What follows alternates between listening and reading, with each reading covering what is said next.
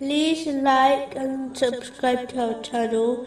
Leave your questions and feedback in the comments section. Enjoy the video.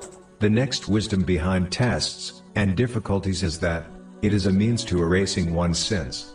In cases where one either fails to sincerely repent or perform enough righteous deeds to erase their minor sins, tests and difficulties are a means of purification.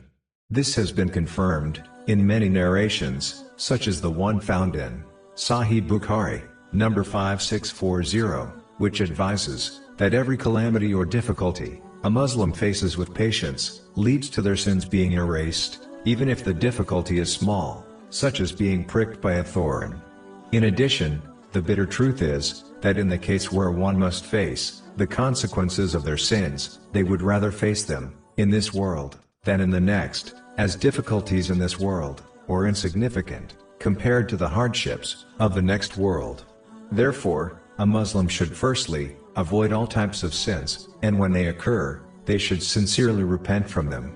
If they face difficulties, they should remain patient and accept that it is a means of purification from their sins, which is much better than being purified from sins through the fire of hell in the next world.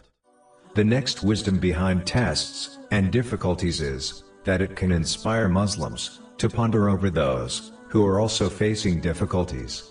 This can lead them to helping others, such as financial and emotional support.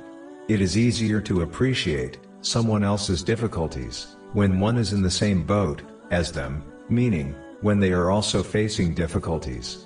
It is easily understood that the one who does not feel real hunger is less likely to help those suffering from hunger. So in this respect, a test in difficulty can lead one to helping others, which is undoubtedly a great deed which they could have missed out on, if they did not face difficulties themselves. This is connected to the next wisdom behind difficulties, which is that it gives an opportunity to those Muslims who are not facing difficulties to help those who are.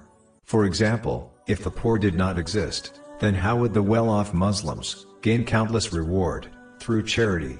Therefore, Muslims should always strive to help others in difficulties, as the one who does this will gain the support of Allah, the Exalted, in all their affairs and difficulties, which has been advised in a narration found in Sunan Ibn Ir, Majah, number 225.